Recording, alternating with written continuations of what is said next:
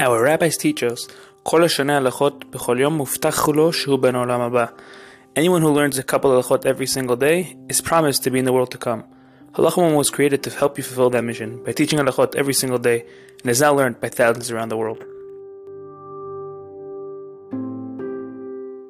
Welcome to Halacha Moment. Today's Halacha Moment is dedicated for the Farashim of Chana Batzim Afegam. HaKadosh Baruch Hu grant with the Refuah their Today's question is, may one apply makeup on Shabbat?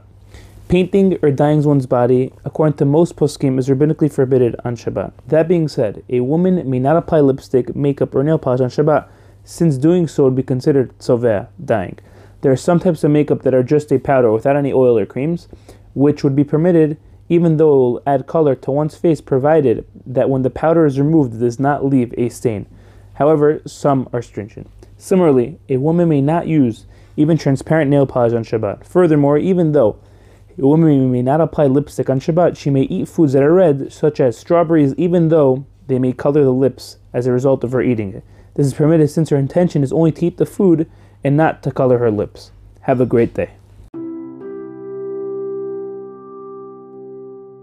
If you enjoyed this halacha moment and would like to help us spread Torah to thousands throughout the world, please consider dedicating a future halacha moment by visiting halachamoment.com forward slash donate or by WhatsApping 305 707 7259.